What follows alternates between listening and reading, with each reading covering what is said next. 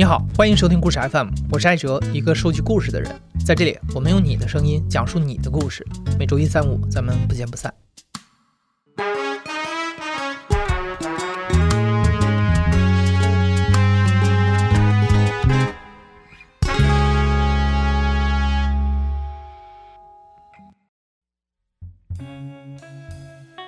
俗话说得好啊，常在江湖飘，怎能不挨刀？人这一生啊，难免要上一回当，受一回骗。这就要说起我的一段伤心往事了。我2006年毕业的时候，在北京找到了五道口附近的一份工作，然后当时就兴冲冲的来北京报道嘛。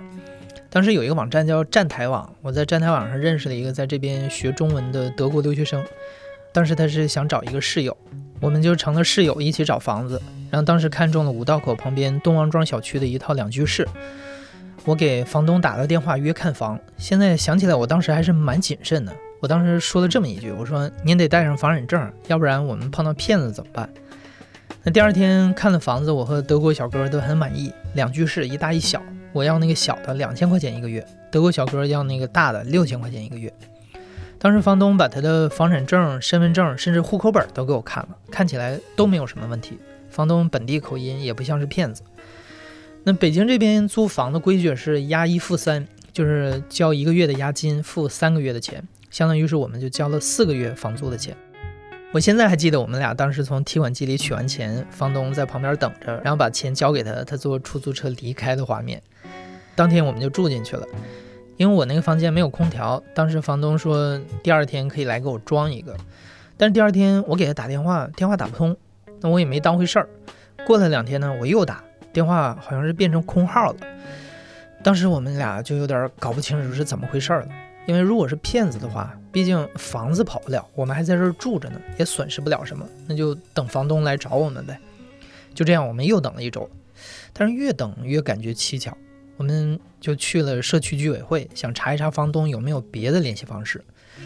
我们查到了房东的名字和电话，但是房东的姓名很陌生，跟我在房东户口本上看到的名字都不吻合。我们照那个号码打过去，是一个陌生的声音，说他是一个厨师，在附近的一个餐厅里工作。那我们就去了那家餐厅去找他。当时在餐厅的后巷，我们见到了真正的房东，是一个60岁左右的大爷。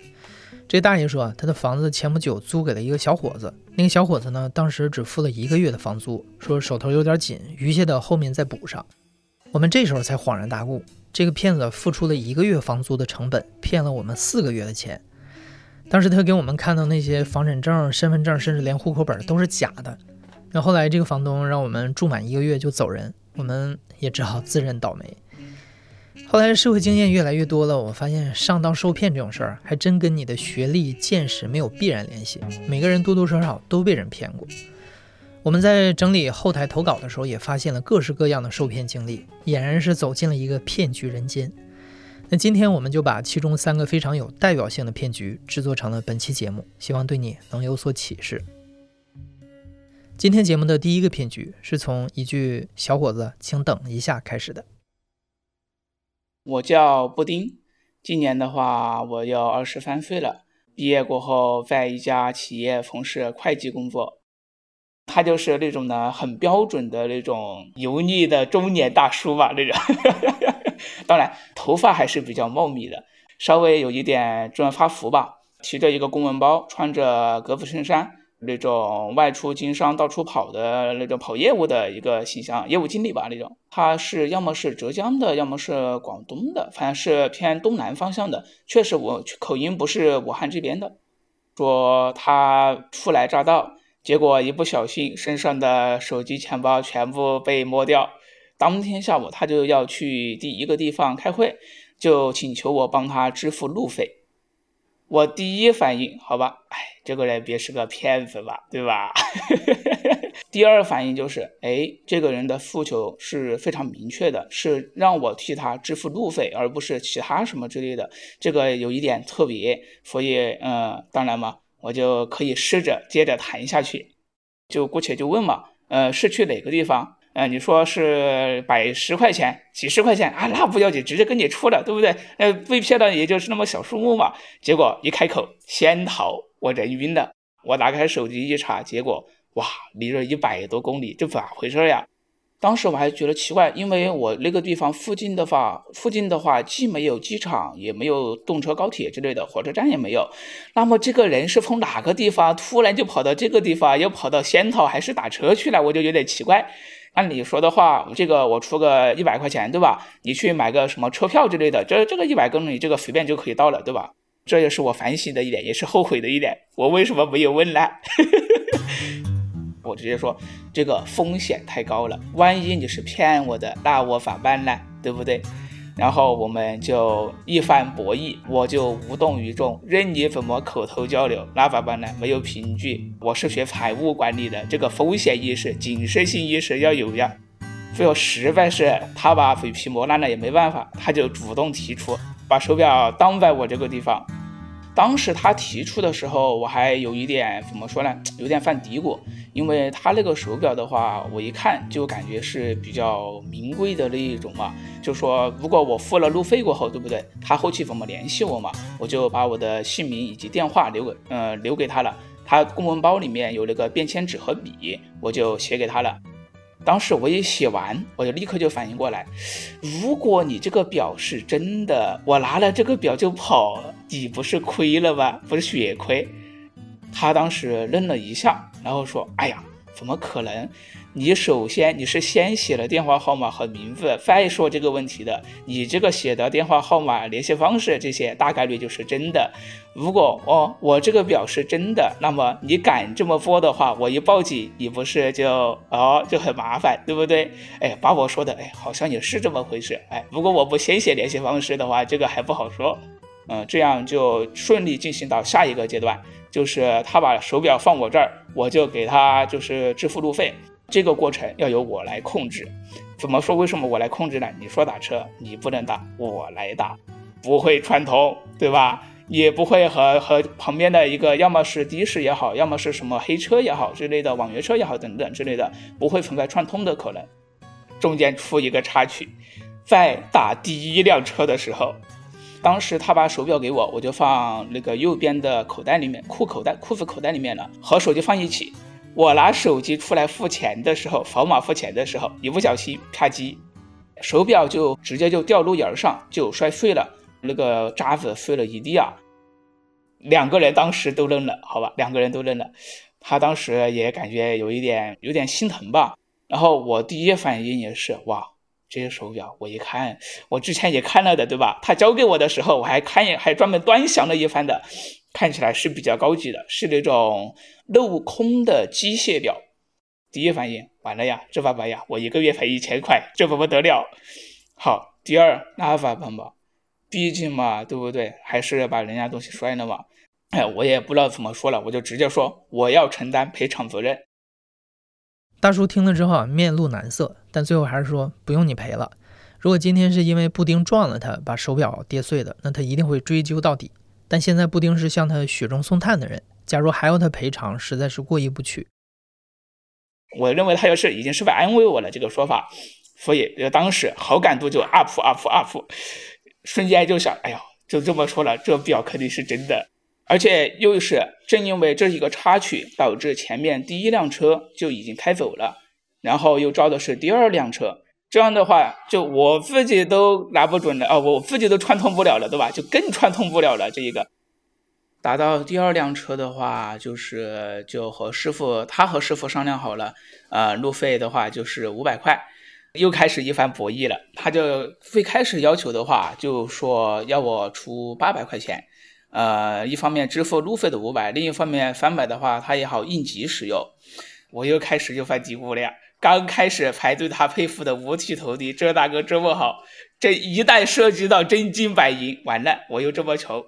800块钱我是可以支付的，但是就哎呦，万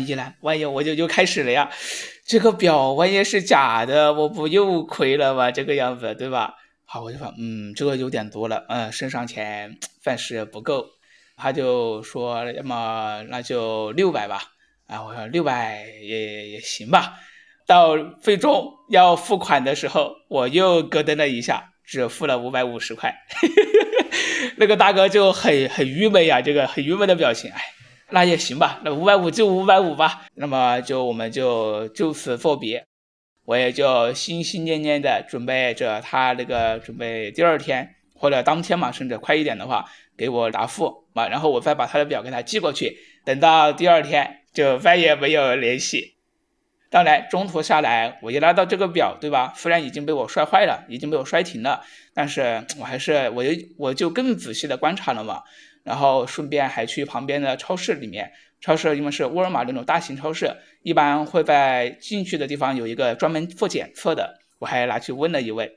最开始我还问一问，哎，这个怎么看一下，对吧？结果一开口啊，这个做鉴定啊，做鉴定要钱呀，那怎么办呀？鉴定一个就是400，哇，那我干脆不用了，告辞。我也稍微说一下，哎，就请那个小哥，请你以你的专业眼光啊，是否这块表已经达到了如果不拆它就无法鉴定它的真假的水平了？他给我的回复，建议你直接报警。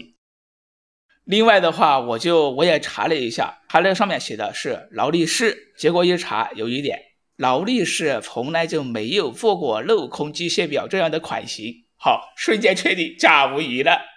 终于释然了，对吧？首先我们不能以最坏的恶意揣测别人，有可能是别人调了我的联系方式呢，有没有可能？有可能，对吧？还有没有可能就是说他本来是要这块表的，但是因为我把它打碎了，本来值1000块，现在500，可能就值500，他何必还要回来呢？对不对？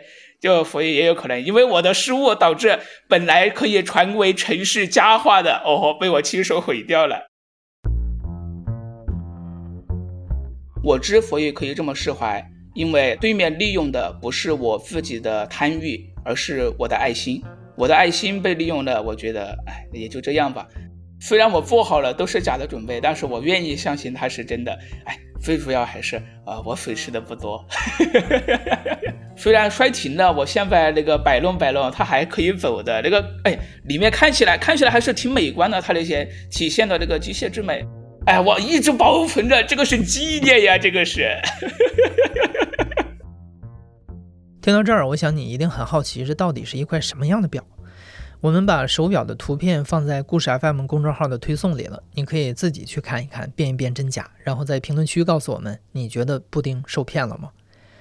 除了布丁遇到的这种利用人们同理心的骗局之外，还有一些骗局是专门针对那些对当地环境或者是文化不了解的人。比如说像游客啊、留学生啊，都是很容易中招的。下一个骗局故事就发生在讲述人留学美国的时候。我叫李解放，然后今年是25岁，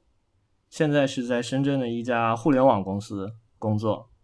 2年前吧，18年的4月份，当时是在那个波士顿，那天是傍晚嘛，正好下课回家，我回家是坐地铁。然后是在去地铁站的路上，对，然后就碰到了一个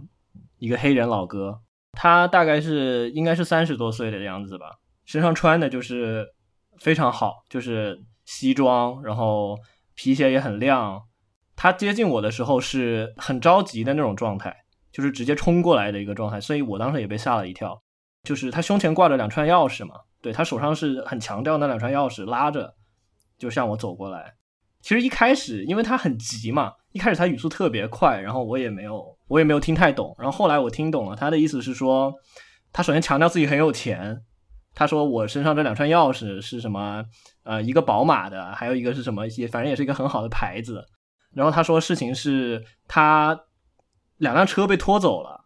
对，然后他现在需要把他们赎回来，但是他现在身上呢没有现金，所以赎不回来。另外是他今天晚上会有一个航班，所以他很急着要在航班起飞前离开前要把这2辆车赎回来。当时意识到就是他可能是想要向我要钱，但是我的理解是拖车赎回是不需要多少钱的，对，我当时是有这样一个状态，确实比较懵。其实我后来总结了一下，当时心情其实是比较复杂的，就是我性格是一个比较内敛或者怎么样的人，对，然后在美国其实非常的没有安全感，对，然后这也进一步导致了就是我很难去跟当地人有一些接触啊，对，但是我很焦虑，很着急的需要一个契机或一个机会去能够跟当地人更好的接触或者是去了解，这个可能是当时我第一反应没有去直接走开或者是怎么样的一个想法。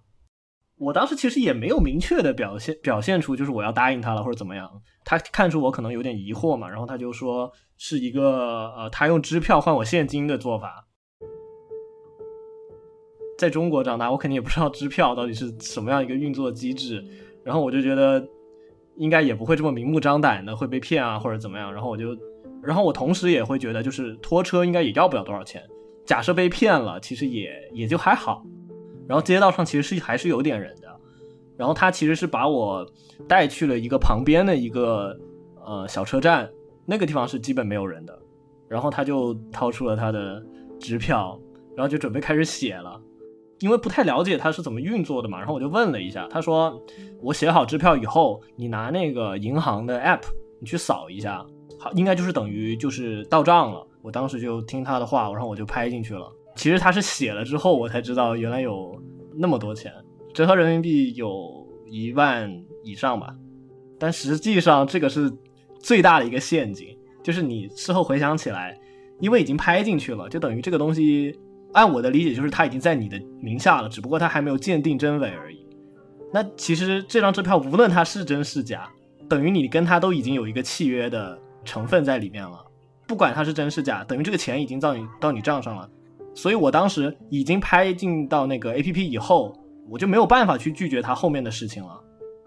签完之后他就说那就需要你把现金给我了，就等于要开始交易了。然后其实旁边就有一个ATM 机，我忘了他说什么，反正他说不要在这上面取，说要带我去另外一个地方。其实你想想，一个黑人就是然后在旁边看着一个亚洲人在那取钱，这个场景也是挺奇怪的，说实话他可能也不想让别人看到这个场景。然后我们就打了个的，就去了另外一个反正我没去过的一个还比较僻静的一个 ATM 机的地方吧。因为那个房间里肯定是有那个摄像头的嘛，他肯定不敢进去嘛，对。然后他就说那你就进去取。然后其实还有个插曲，因为金额比较大嘛，一天的那个限额其实已经超过了，然后我就去跟他说这件事情，他就说那你就打电话去那个银行让他们给你开，然后整个过程还大概有1个小时的样子。就算事后我现在想起来也是比较难反悔的，因为那个地方也比较僻静嘛，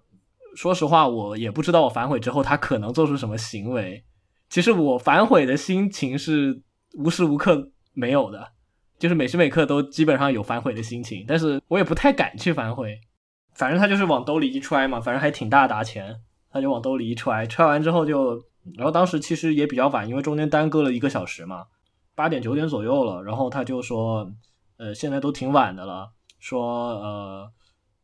我给你送回家，大概是这样的话。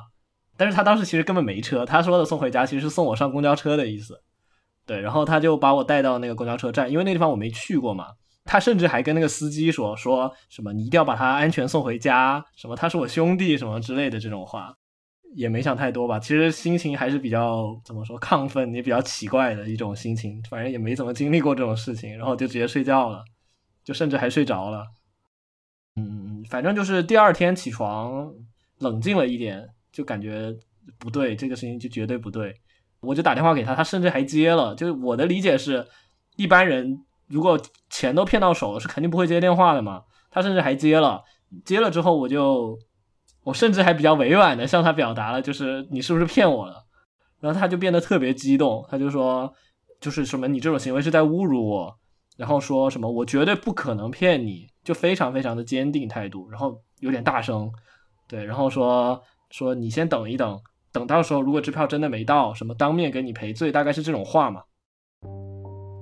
可想而知对方再也没有打来过电话。又过了几天，李解放在别人的提示下决定去支票下方的地址看一看能不能找到一些线索。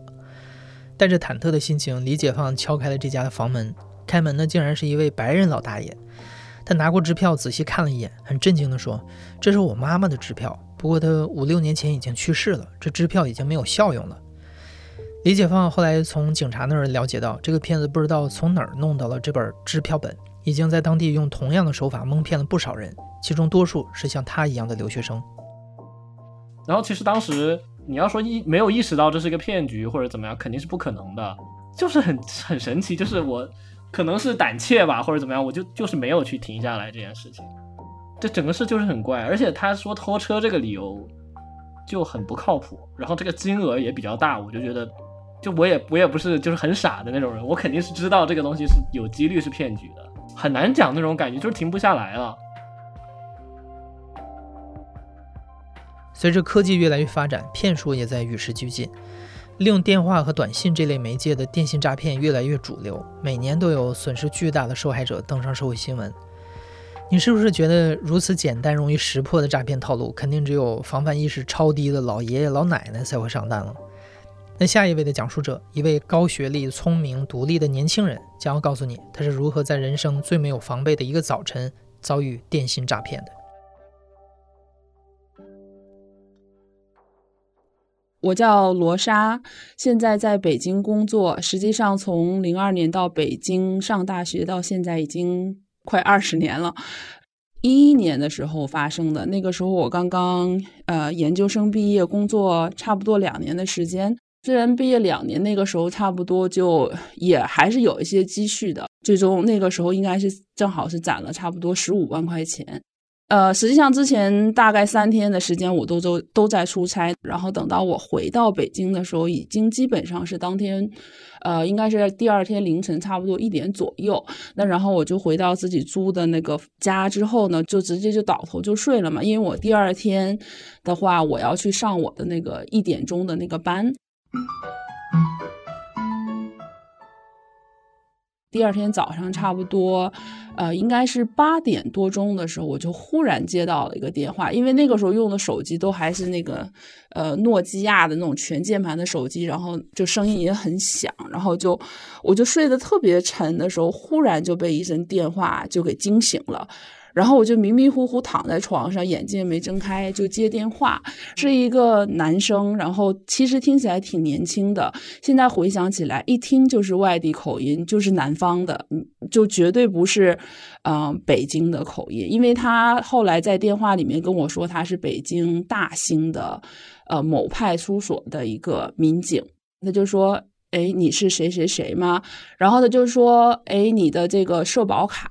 在大兴的医院刷了社保，说你涉嫌医保骗保。他就问我说你知不知道这个事儿？我说没有这件事情啊。然后他就说不对，我们这边那个有明确的记录，然后看到你在大兴有这个医保的这个消费的经历，我们怀疑你诈保。他就跟我说，他说同时我们还根据你的这个医保的这个记录，然后还发现你涉嫌另外一起金融诈骗。当时他说的金额可能是50万还是500万，我不是记得特别清楚了。反正他这样一说，我脑袋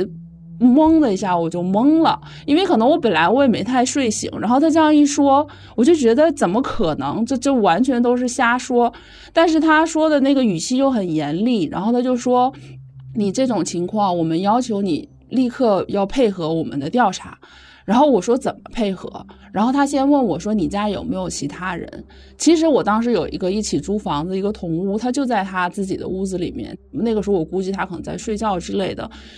我说没有。他说你不要这件事情不要跟任何人说，他说你现在要做的就是配合我们这个调查。然后他说那个我们需要调查你的这个资金的来源，他说你现在有多少钱。当时因为我有2个卡嘛，一个卡里面好像应该是有15万，就是我自己平时存钱用的，另外一张卡好像应该是有1000多块，应该是我的工资卡，就是每个月拿到工资把钱转到那个我自己的存钱的卡里面，所以应该就是差不多15万1000多之类的。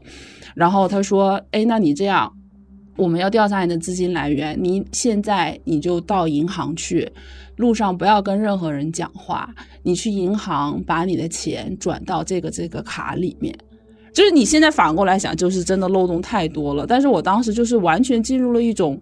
说不出来的状态，就是整个人就是懵的，基本上说什么就是什么。然后他说你就不要挂断电话。然后呢，我穿上衣服之后，电话一直这样打着，走到了招商银行，差不多也就不到10分钟吧。去了之后我就坐在招商，因为是工作日的上午嘛，其实银行没什么人，我就很快就排到我了。然后呢，我就坐到柜台上，我就填这个单子。填完单子之后呢，那个柜台那个柜员，我不知道他是不是看出来我状态不太好还是怎么样，他说你知道这个汇款对象是谁吧？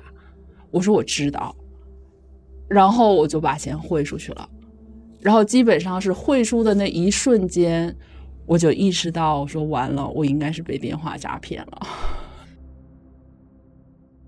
我不知道是什么原因，我没有办法解释，真的就是那一个瞬间，就电话铃响的那一个瞬间，从他想把我吵醒，接到电话之后，一直到我把钱就是转给他，这差不多不到1个小时的时间，我整个人都是完全懵的。因为我下午要去上班，然后也不可能耽误这个部分，所以我就收拾了一下，然后强打着精神我就上了出租车。正常我都坐地铁，但我觉得我实在是没有办法坐地铁了，我就打了个车。然后我在车上我就给对方是个座机号，就是诈骗的他们那个团伙的，回拨了一个电话。然后我就说已经知道这件事情是诈骗了，我说你能就是大概给我说一下你们的几个点嘛？一是你怎么知道我的手机号？他说其实他没有我的手机号，他打的实际上是一个座机号。那个座机号呢，其实就是当时我兼职的那个公司的办公室电话，因为是一个非常小的这种创业型公司，所以说就没有什么工作人员，然后中方工作人员算是我。那然后为了不漏接一些电话，就把那个办公室电话的那个电话转播连到了我的手机上，就是如果在办公室没有人接，比如他响5声之后，他可能自动转播到一个人的手机上，所以他是通过这种方式打到了我的手机上。然后我还不死心，我问他一下，我说有没有可能你把钱退我一部分我说我已经转了你15万，你实在不行退我一部分也可以。他说那肯定是不能呀。我很长一段时间，就是对我来讲是一个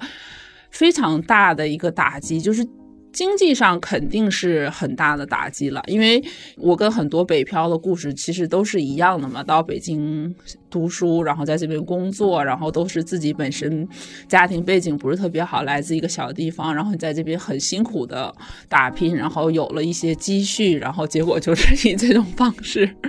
就全部就一下子就消失了。而且就是另外的话，就是你就觉得对于你的智商和这个学历是一个很大的侮辱。经历了这件事情之后呢，你就对社会上发生的很多那种听起来特别愚蠢和不能理解的故事，可能要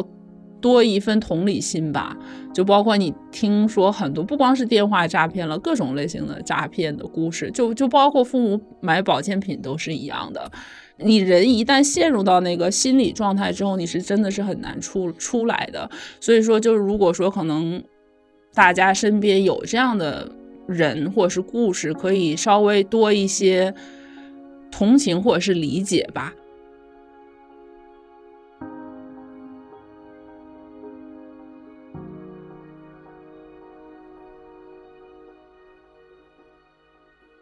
如果听到这儿你还不过瘾，我们在第235期节目采访了一位诈骗犯的故事，推荐你听一听，可以从骗子的角度来审视一下这个骗局人间。你现在正在收听的是亲历者自述的声音节目故事 FM， 我是主播艾哲。本期节目由野捕制作，声音设计孙泽宇。感谢你的收听，咱们下期再见。